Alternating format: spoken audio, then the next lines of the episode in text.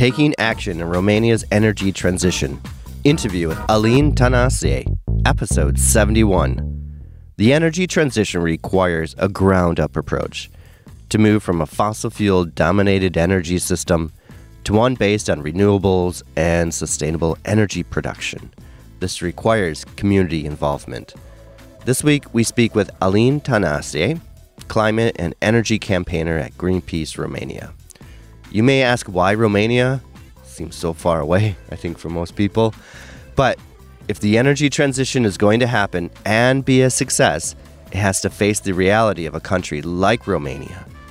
There's different perspectives we can apply for Romania. From the EU side, Romania is receiving funds from the EU's Just Transition Mechanism, has a lot of challenges phasing out coal and helping coal communities. I've written about this in the past. From the US side, it appears a good country to foster new small scale nuclear power reactors. And for Europe's gas security, there are offshore deposits in the Black Sea that still can be tapped. In addition, it has Europe's largest onshore wind farm with even more renewable energy potential still to be harvested. It is a microcosm of energy complexity that other countries also face. But the energy transition still is stagnating. So, on one hand, Romania has a lot going for it, and on the other, it has huge government and social challenges that make the energy transition falter. At the end of this episode, you'll gain a greater understanding of the challenges the country faces and an in depth understanding of one person who is working hard to move Romania forward in the energy transition. As you'll hear from Alin, fossil fuels are in his family and dominated the city where he grew up. He's experienced firsthand the pollution of gas and oil and why the future is not fossil fuels. This episode is ex- exciting to listen to to learn about Alin. I really enjoyed the interview with him and his own his own personal experiences. So his personal stories really gives you a perspective of how he grew up in the city and his education and then why now he's working for Greenpeace. And you'll learn about the Romania struggle in the energy transition. Before moving on, we have big news this week. We are launching the Repowering Leadership in European Energy and Food Summer School. Let me repeat that. We are launching the Repowering Leadership in European Energy and Food Summer School. This is done with the Central European University Summer School University program and with the Open Society University Network. You can find a link to the call for applications in the show notes, but in short, it's eight days of learning about the energy transition and the connection with food and leadership. So we're teaching leadership skills, we're teaching about food security and energy security and essentially the nexus of that. I'm super excited. We have amazing professors and instructors coming. We have some fantastic field trips. If you are interested in this topic, particularly if you're early in your career, maybe working for a consulting company, doing a PhD, possibly master's, have some experience in the energy sector, we would love to have your application. It's the end of July, and it's going to be eight days of lots of fun and intense learning. That's for sure. I'm so excited about our entire program. A final note this, this interview was done for my current role as the Open Society University Network Senior Fellow at Chatham House, the Royal Institute of International Affairs. The funding was generously provided to produce the podcast until the end of 2022, and the funding was provided to travel to interview, like Alin, a range of experts about the current energy crisis and how it's impacting different countries around Europe. I'll be writing more about this in 2023, and I'm really excited to just sit at home and write. The intent of the My Energy 2050 podcast is to spread the knowledge about how the energy system can assist our transition towards a greener future. The content of each episode is great for teaching, research, and identifying how you can assist this energy transition. And now for this week's episode. I'm here today with Alin Tanasie, climate and energy campaigner at Greenpeace Romania. So, Alin, welcome to the My Energy 2050 podcast. Welcome and thank you for having me here. No, I'm, I'm really excited to talk to you about a variety of issues. And I, so far on the podcast, I haven't focused too much on NGOs and I would say active activists on the environmental and energy side. So this is one reason I'm really happy to have you on the podcast today. And we're going to be talking about Romania. And But maybe, maybe before we begin to do that, you could explain about your background. You're an environmental engineer. And why did you choose that topic and how does it inform your work now? But mainly, yeah. So I, first of all, I studied geography as a a bachelor degree. So that's where I got my love for nature and yeah, visiting all the beautiful sites of Romania.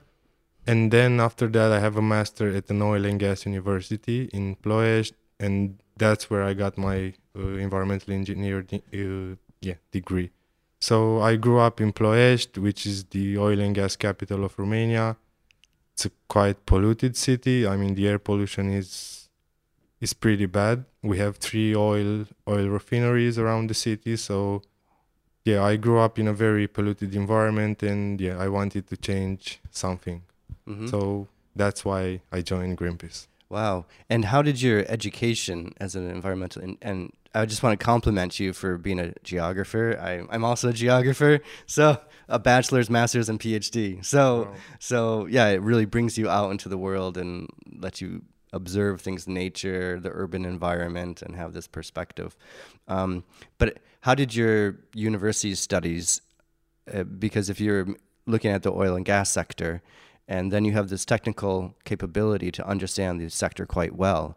Um, how does how does that? I mean, why didn't you join an oil company? Let Let's put the question there. Yeah, it's a good question. Well, it, it's also my father worked in the oil and gas industry for many years. He's now retired.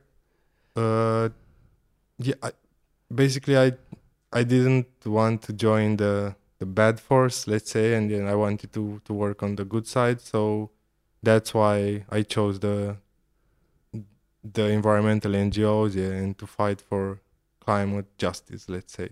Okay, and your dad, he would come from home from work and and speak about work. I would guess. Yeah, most of the times he he even worked abroad in places like Iraq and Kazakhstan. But let's say he he wasn't an engineer, so he didn't have a a, a university degree. He was like a, a pipe fitter. So Okay. he was just telling me about yeah how he connected pipes for the oil and gas industry. Uh huh. And what what did he think about you joining Greenpeace? Well, he he's quite progressive. I mean, he sees that at some point fossil fuels will end and there needs to be something in to replace that and yeah, he's he's on my side when when I propose let's say renewable projects instead of uh, old fossil fuel projects. Okay. So you come from a community, as you said, that's really affected by pollution, the oil and gas sector. And so you see firsthand uh, the impact that the sector has very close. Maybe you could describe that more about growing up in the community and other families or businesses associated with that. Well, mm, Ploiești is situated in the Prahova County, which is a quite, I mean, it's quite dense. Uh, it's full of oil and gas wells, let's say. And yeah, I grew up seeing them in, yeah, as a general landscape, let's say. At some point, we were even playing around them. Uh, and the first problem or the first thing that hit me was the air pollution so there is this specific smell around the city if you will travel that in that area you will notice as soon as you enter because of those oil fields i mean the oil and gas wells also the uh, oil refineries. Uh, so yeah that was the biggest the biggest uh, thing that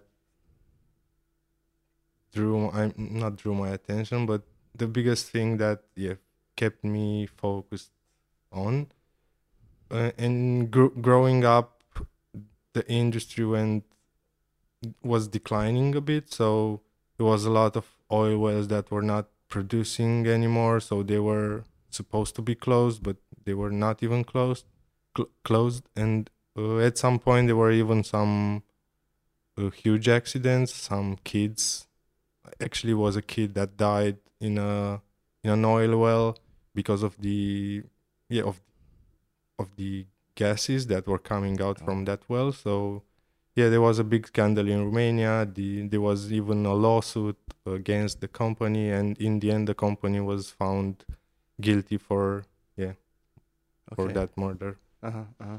And um, what would you say about maybe more recent times in that? Well, because now it's been privatized, uh, it's what owned by OMV in general. Yeah. Uh, has there been a lot of improvement in the sector? Does that dissuade you from that the future is oil and gas, or how does that affect? There are some improvements.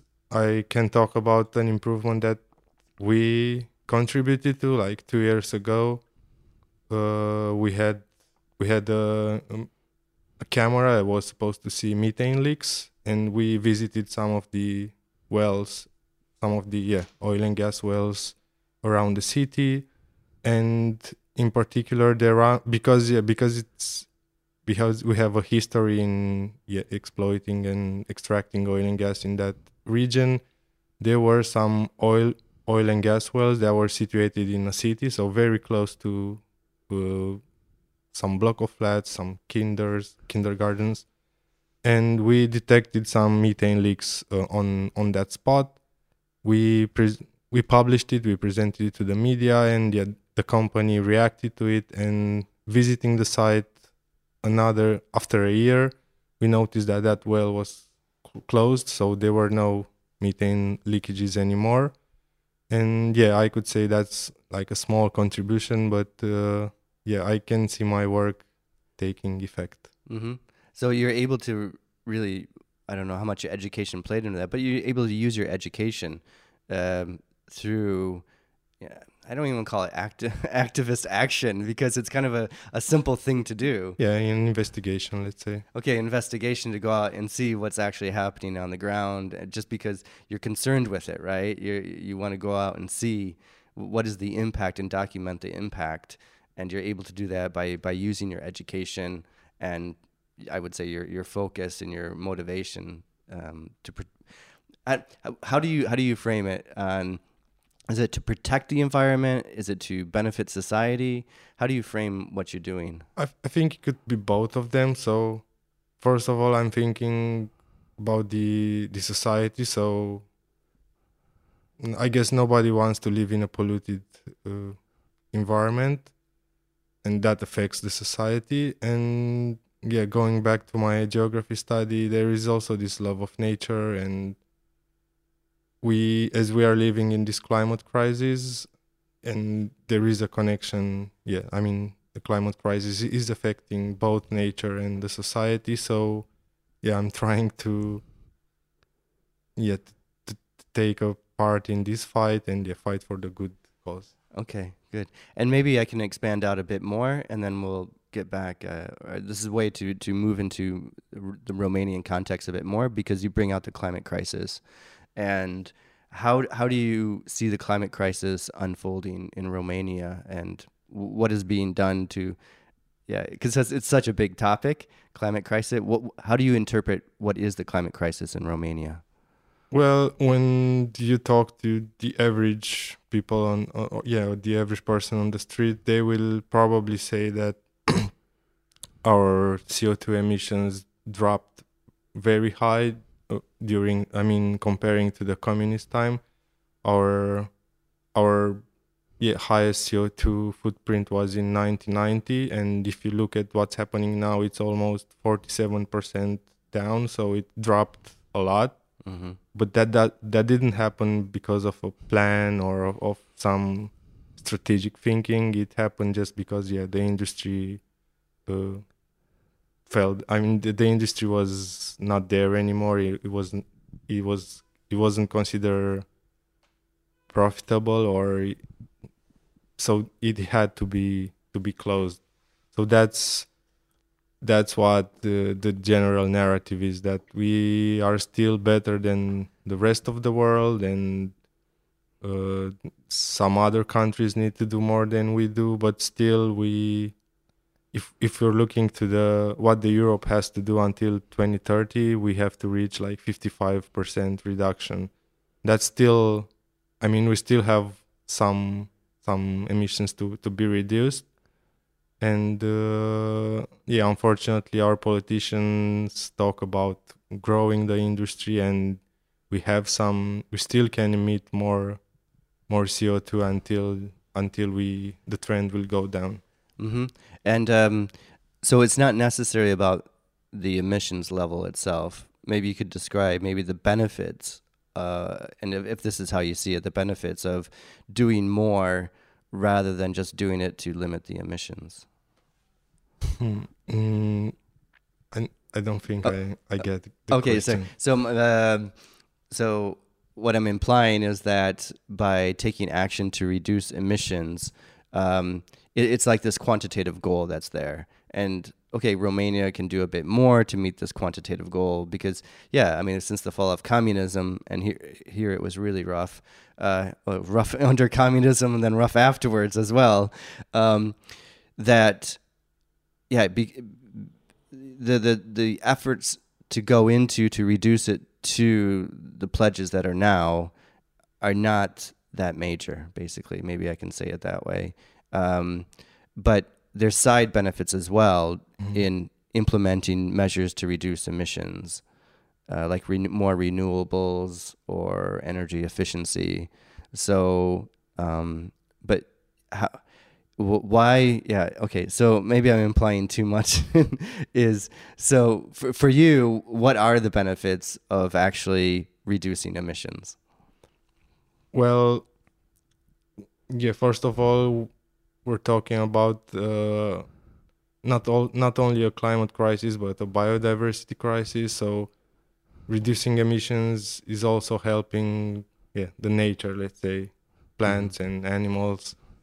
uh, and also like human beings, because there are some places on this planet where temperatures are getting too too high to to live in that area and also that would benefit those those communities uh yeah, yeah i guess that's like my general like my general view on this. Okay. And um, you bring up biodiversity um, and in romania there's quite okay a lot of countries there's a lot of biodiversity but here you have quite you have the sea you have amazing mountains and so and you have old growth forests that in the past were protected and i know there's a lot of um, effort to stop illegal logging for example in romania. Maybe you could um, tell us a bit about that those efforts to stop illegal logging and, and why is it um, such a crisis in romania? Well as you mentioned the carpathians here are i mean there's a huge part of the carpathians that cover the, the R- romania let's say and there are huge forests uh, on those on those carpathian mountains and unfortunately there is only a small percentage of that of, those forests that is being protected. Uh, and yeah because of that we have some problems let's say with the bear population because of the of their area is getting more smaller and smaller because of human activities. They are more popular i- mean they are more present not popular in some uh, communities where people live. So there is this debate about uh, do we have too many bears? Should we start looking at at, at that population and maybe i don't know how to put it yeah maybe mm, like killing them yeah i don't i didn't culling- know yeah i Cull- don't want culling culling would be the technical word. Yeah, Yeah. and or should we protect more areas and yeah, give them more spaces to to move and live? So yeah yeah when i talk about biodiversity in romania that's the big that's the first thing that comes into my mind like the bear population and the problems around it and uh, yeah of course the illegal logging is a huge problem here there were some reports by, done by greenpeace that uh, I mean, there was this satellite investigation, and we found out that we're losing.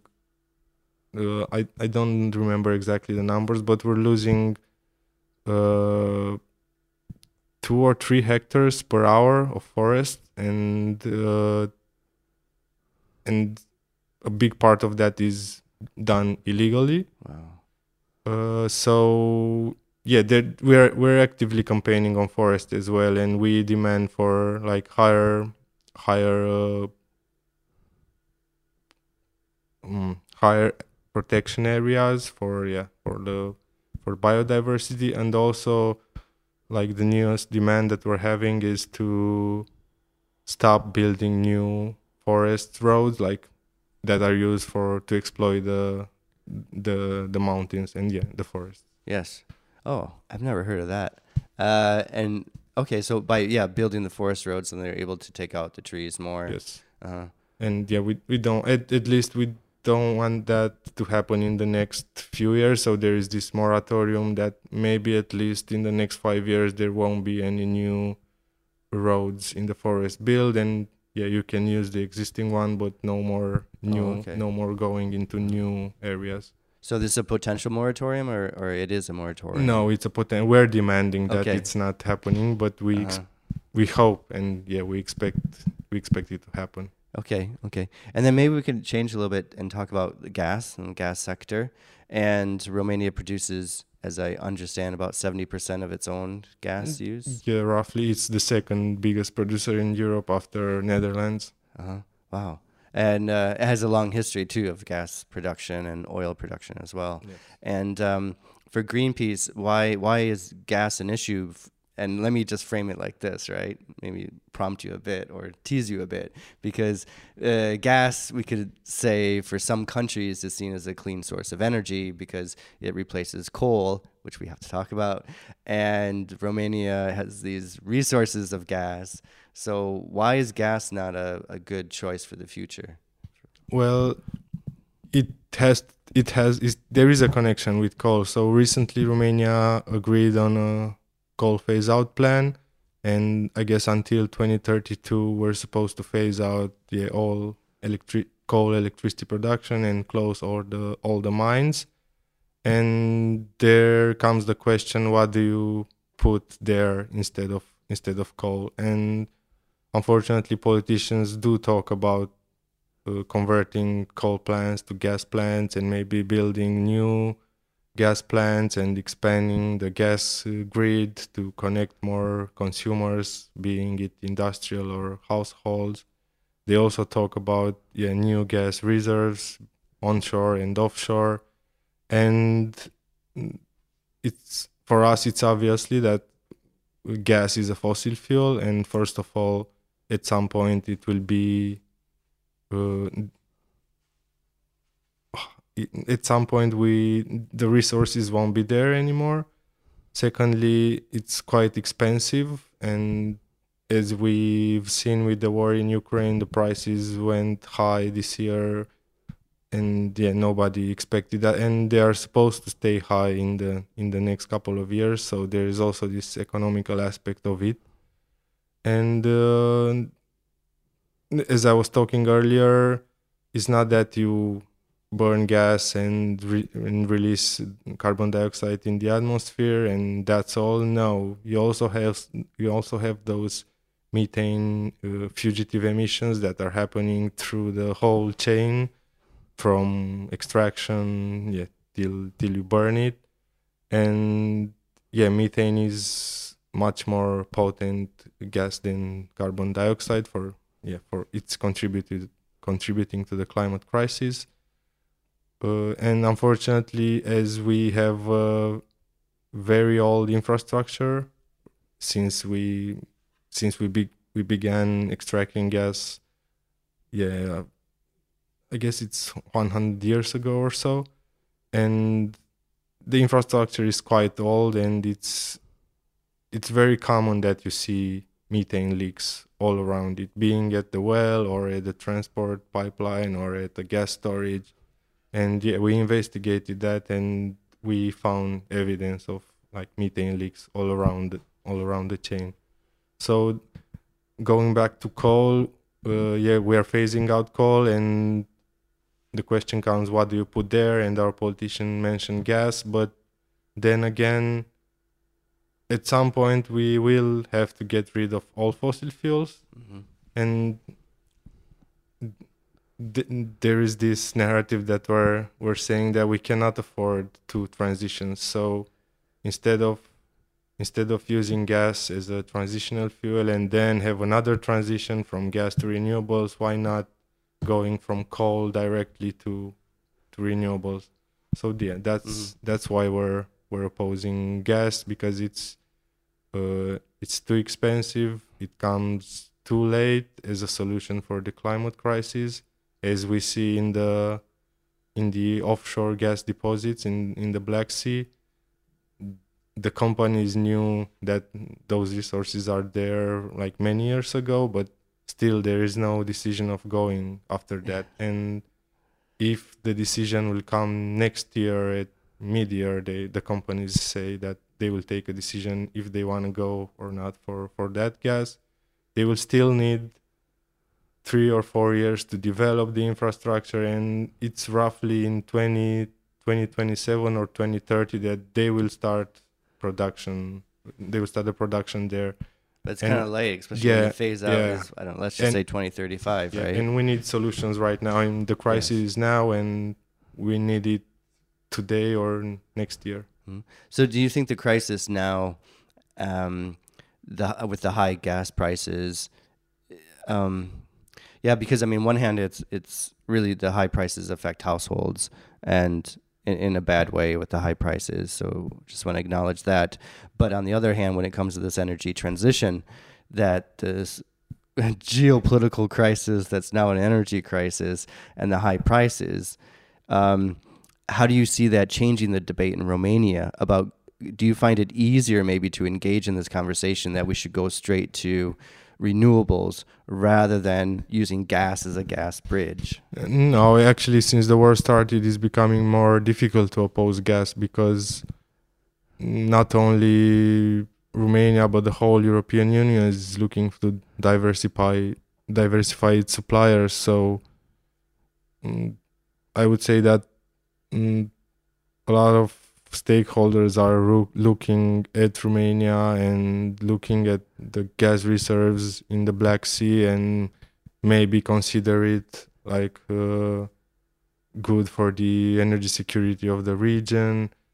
And yeah it's quite hard as an activist to to oppose to oppose that narrative Uh, Alin, I just want to say this is exactly why I'm here in Bucharest. To, to and meeting with you is to find out about that because I haven't read that anywhere. I haven't heard that from anyone. But of, of course, it makes complete sense um, that the high price of gas would actually drive extraction of more gas from Romania that has these reserves and untapped reserves in the Black Sea because they can make so much money off of it then, and it can just be fed into the current pipeline. Yeah i mean the thing is that the reserves there are not that big.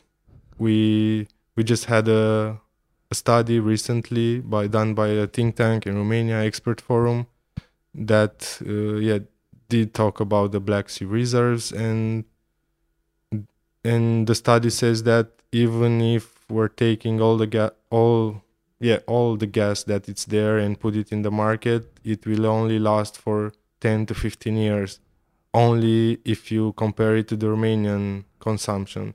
But yeah we're we're we're connected with other countries and you cannot use that gas only in Romania. It, it's a free market so you can send it everywhere. So it's it won't last for for that long and hmm It- it's also not economically feasible to i guess to to close a, a gas rig after only after 10 years Yeah, right. So then maybe actually for the companies that would invest in offshore, which is expensive anyways, it's actually not worth it if there's only say a decade or more, however Yeah. you want to extract it. that that's why i guess they are taking a lot of time for this decision it was supposed to be taken at the end of this year but uh, they just postpone it to to the mi- to the middle of next year and also there were some uh, legis- legislation that was changed the, the offshore law was discussed in this summer in Romania and it was mainly about the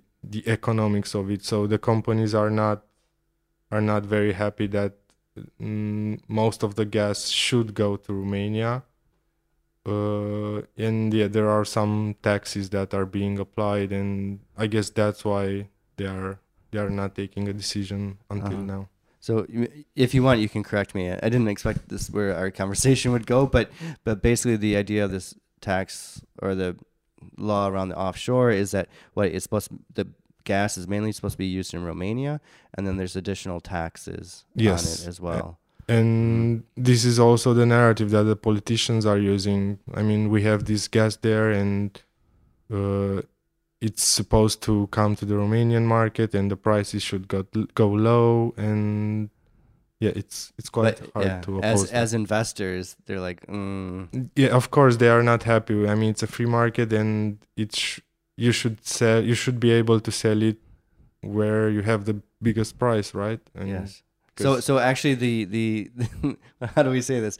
The I'm I'm trying to be polite and diplomatic. So so the missteps, and I would say from the investor point of view, the missteps of the Romanian government, and not just in the gas, the field of gas, right, but other areas of the energy sector, that um, makes it as investors because just yesterday I found out that this week Enel is withdrawing from from Romania, the d- distribution company Mhm. and and one of the polite ways as well is just a global reshape of the company, but actually maybe it's due due also to the policy environment, regulatory environment in, in Romania. So maybe the uh, the actions of the government actually dissuade investment into fossil fuels. Could, could, could is that is that uh, It- an interpretation? it this used to be in the past until the recent uh, legislation change of the off, of the offshore law. I mean the the laws were even harder, harsher for investors. I mean two or three years ago. Right now, the yeah the politician says that it's more profitable or more acceptable for for companies to go for that gas, but still, as I said, they they are not satisfied yet, and yeah, the decision will be taken uh, next year. Okay, and then maybe we switch to uh, coal phase out. I'm really interested in this. Um, so does that mean they're and I think maybe not. Uh, they're going to shut down all the coal plants in Romania, or Yeah, and I'm, I there was there was this recovery and resilience plan that was that was discussed right after the the pandemic, and that's where we saw our first commitment to to a coal phase out. And right now is being discussed and it's put into national legislation. So there is this decarbonization law that was recently discussed in the parliament and they amended it a bit so it at, at first it was 2030 that they they plan to yeah, have a complete phase out and 2032 was to close the mine and uh, yeah to clean the area.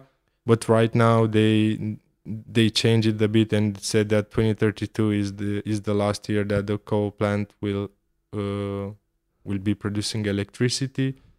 And uh, yeah and it, it and it's it's a calendar. So there are some coal plants that are supposed to be closing earlier than 2032 but still the last one will be closed in uh, 2032 and what they what they did change recently in this uh, in this decarbonization law was that actually they are not closing they are staying in in reserve so Mhm. if the transport and system operator like we it's called transelectrica in romania if they are calling for a coal unit to be to be start to be started and producing energy it will happen.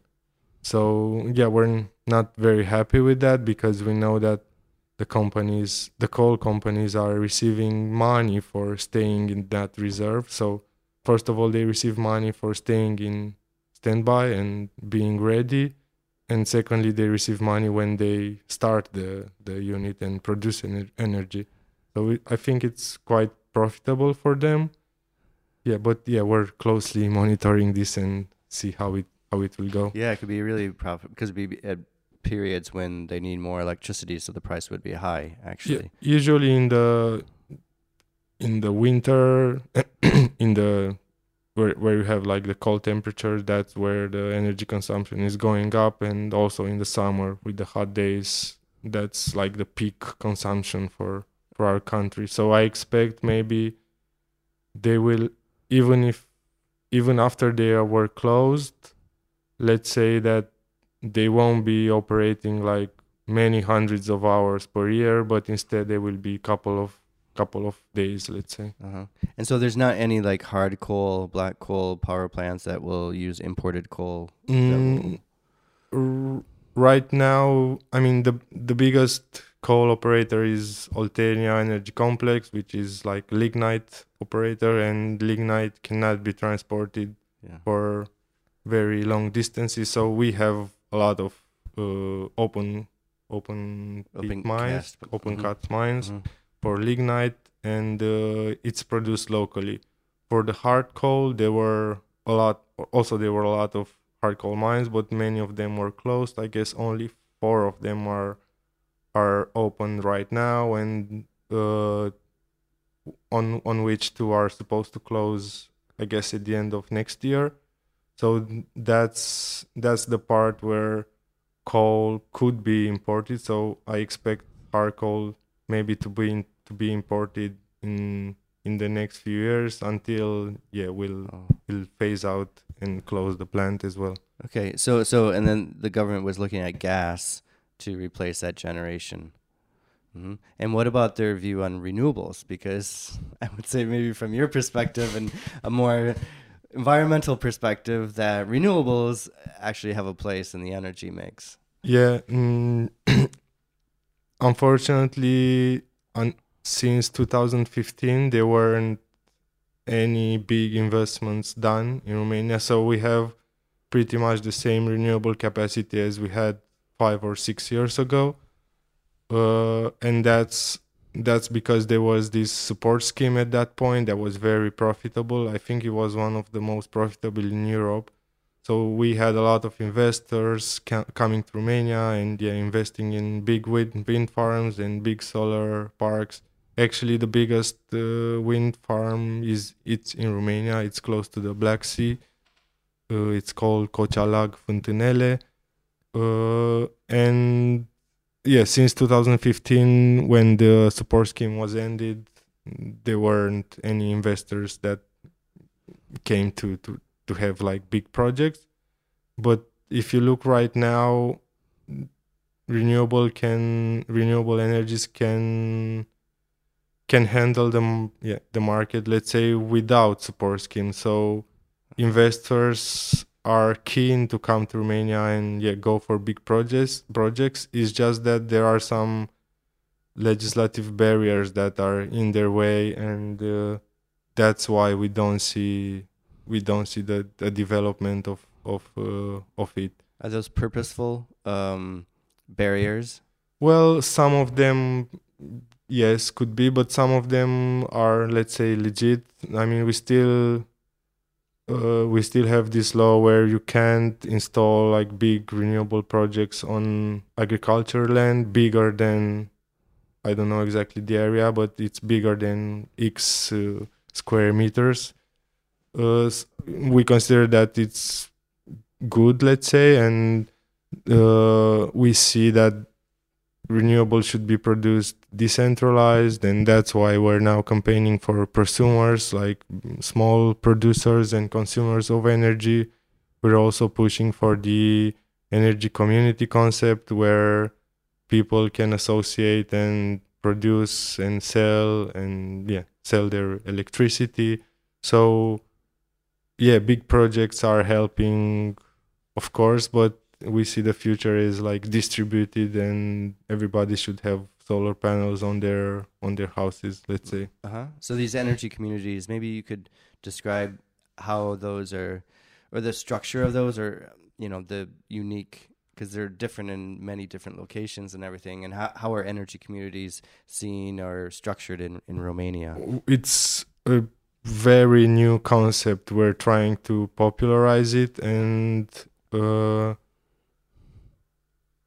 the thing we noticed that i mean there is this uh, renewable energy directive 2 2 coming from the european commission that was not transposed into national legislation. They i mean we are just analyzing how they are planning to transpose it and uh, to make sure that uh, energy communities rights are there and will be will be kept as it was uh, it was designed in the first instance instance so uh, i think there is only one Europe. There's only one. Uh, ener- actually, it's an energy cooperative in Romania, but it's not a Romanian one. It's a European one, but it's it's it's uh, situated in Romania.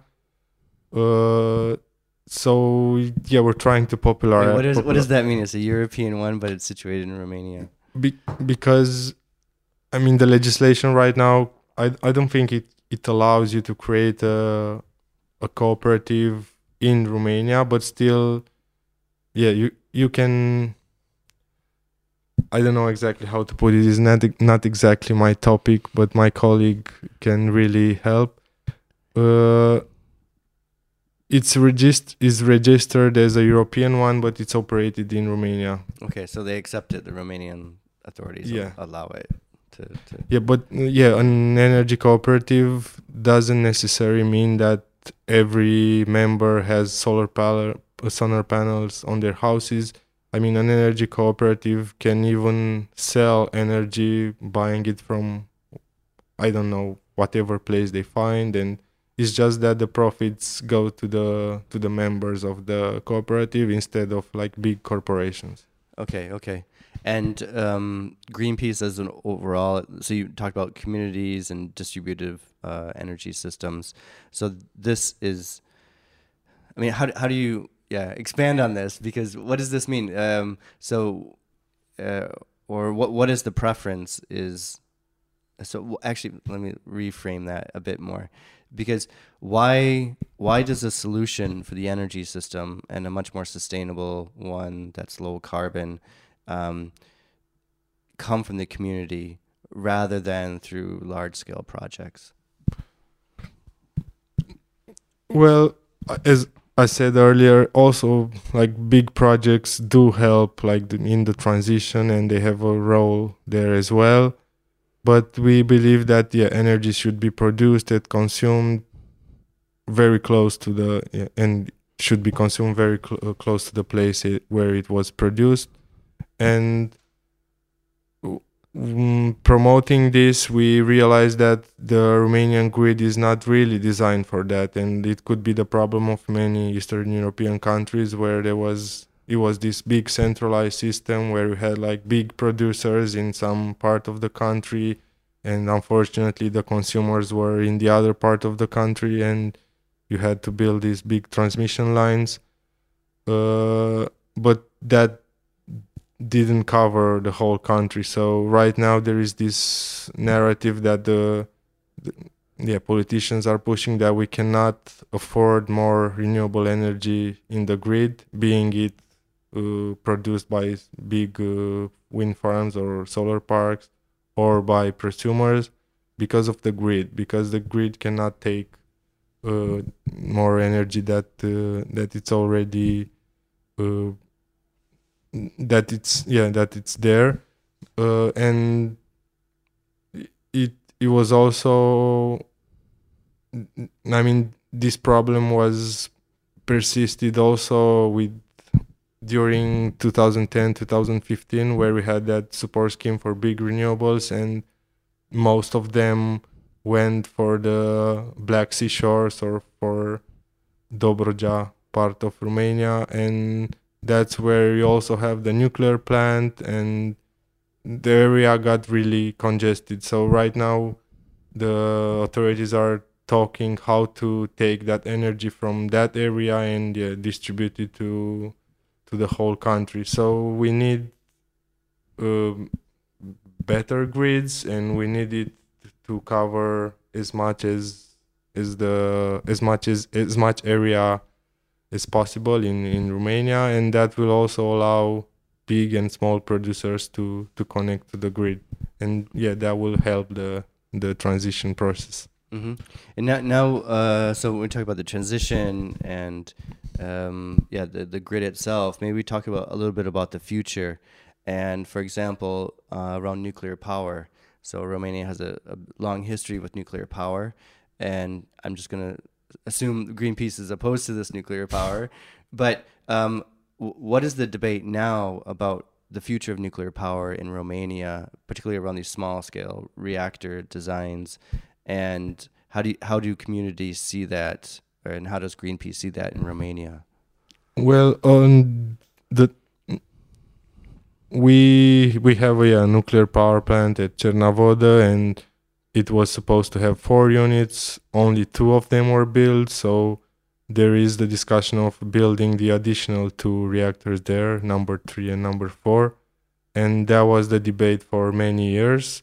It was more popular around elections, but then it went down. So they didn't advance that much. At some point, there were private investors that uh, that were interested. They uh, they resigned. Then there were the Chinese investors that they were interested. They resigned as well. Now, uh, recently, last year at COP, I think Romania signed a memorandum of understanding with uh, some American companies also for the the two projects, the number three and number four at Cernavodă, but also the small nuclear reactor. So that was the first time when we heard about about this topic of uh, SMRs, and since then the the topic developed very fast, and it was this year that we found out that there is this proposed site for the first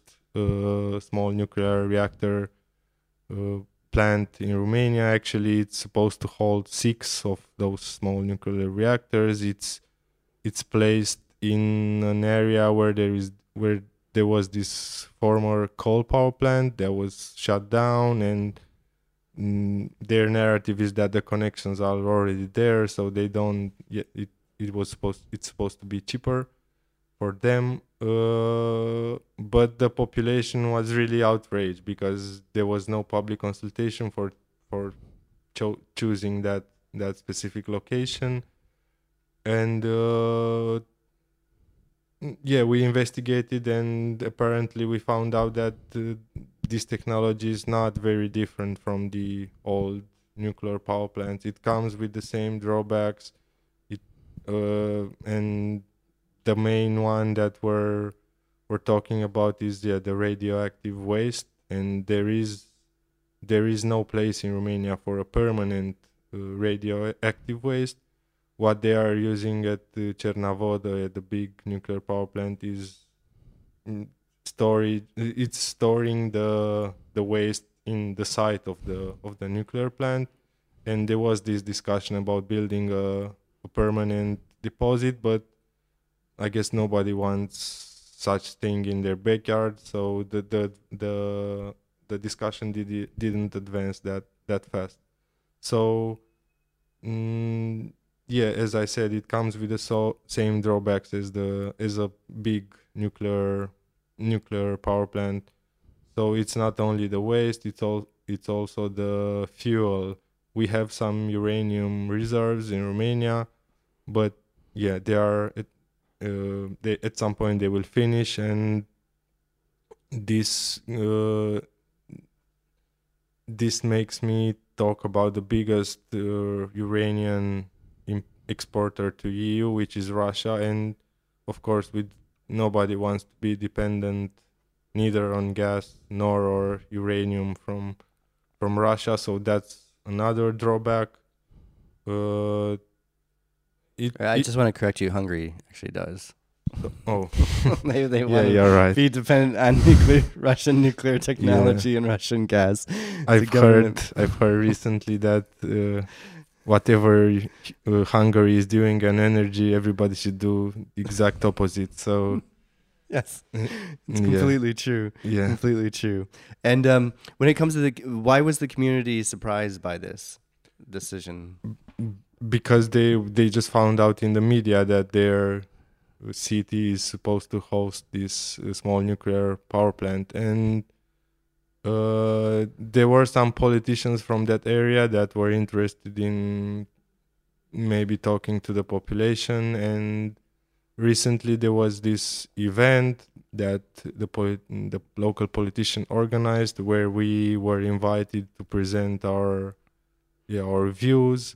We also got some questions from the locals and we in greenpeace have uh, an expert jan haverkamp which is yeah it's, it's a nuclear expert it it happens that he worked in romania for five years during the 1990s for the nuclear power plant. So he he has a lot of knowledge on that. So we we uh, we gathered that questions and the expert answered some of the some of the questions. Yeah, the questions were about what we already discussed about waste, about what should be the the minimum safety distance from the from the neighborhood, let's say, because it's quite close. It's less than 200 meters from the first block of flats in that area. So it's very, And very. Is it in a valley too? Mm, or- It's it's in a small valley. It's in Doicești, which is Mm. close to Târgoviște.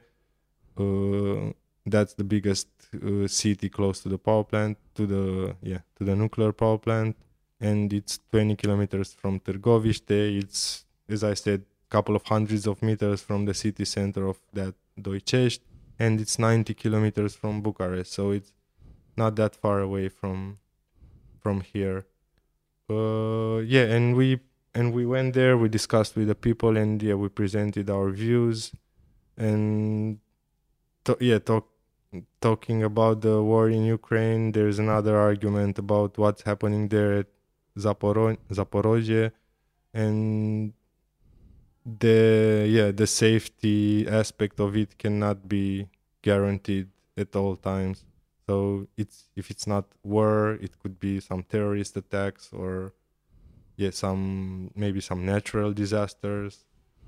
Also, the the plant is situated in an yeah, it's it's in a valley. There is this small river going through that valley, but that's not enough to to cool to cool the reactors. Uh, and yeah, that's another problem that we see. And it's you could use the same argument as for gas. It comes a bit too late in the as a solution to this energy crisis because yeah it will take many years for for the for the plant to be operational Yes, yeah, a great point. Okay, Alin, I just want to uh, begin wrapping up, and my one, I hopefully maybe final question is, uh, what do you think will be the because you point out some really good points here. Is by the time new gas sources come online, it's kind of too late. By the time nuclear power comes online, it's still ways off, and even cost wise, could be too late. So, from your perspective, and I would assume Greenpeace perspective in Romania, what is the future of the energy sector in Romania? What what will it look like by say 2050? well we we are we are demanding a coal phase out by 2030 we got 2032 which is not that bad we're also demanding 2035 for a gas phase out uh, and yeah 2040 to to to be climate neutral and yeah have 100% renewables so yeah we are promoting renewable energy but right now i would think that a, a bigger aspect could be energy efficiency because we there is a lot of wasted uh, yeah, energy throughout romania. Uh, most of it in the building sectors like our block of flats and houses are not very isolated yeah isolated and uh yeah the cheapest energy that it's out there is the one that you don't consume it's a word that we've heard and so we are yeah we are demanding authorities to put energy efficiency on the top of their agenda and renewable yeah expand renewable energy as well mm-hmm. Excellent. Okay, Alin, thank you very much for taking the time to talk to me. thank you too Thank you for joining us for this episode. We produce the My Energy 2050 podcast to learn about cutting edge research and the people building our clean energy system. If you enjoyed this episode or any episode, please share it. And remember, each episode is equivalent to consuming 10 journal articles, one book, and 500 charts on how to implement the energy transition. And you get it all in less, usually, than 60 minutes for each podcast. Guaranteed. I can actually say no other podcast makes this guarantee. The more we spread our message of the ease of an energy transition, the faster we can make the transition. You can follow us on LinkedIn, where we are most active, on the My Energy 2050 page, or on Twitter and Facebook. I'm your host, Michael LaBelle. Thank you for listening to this week's episode.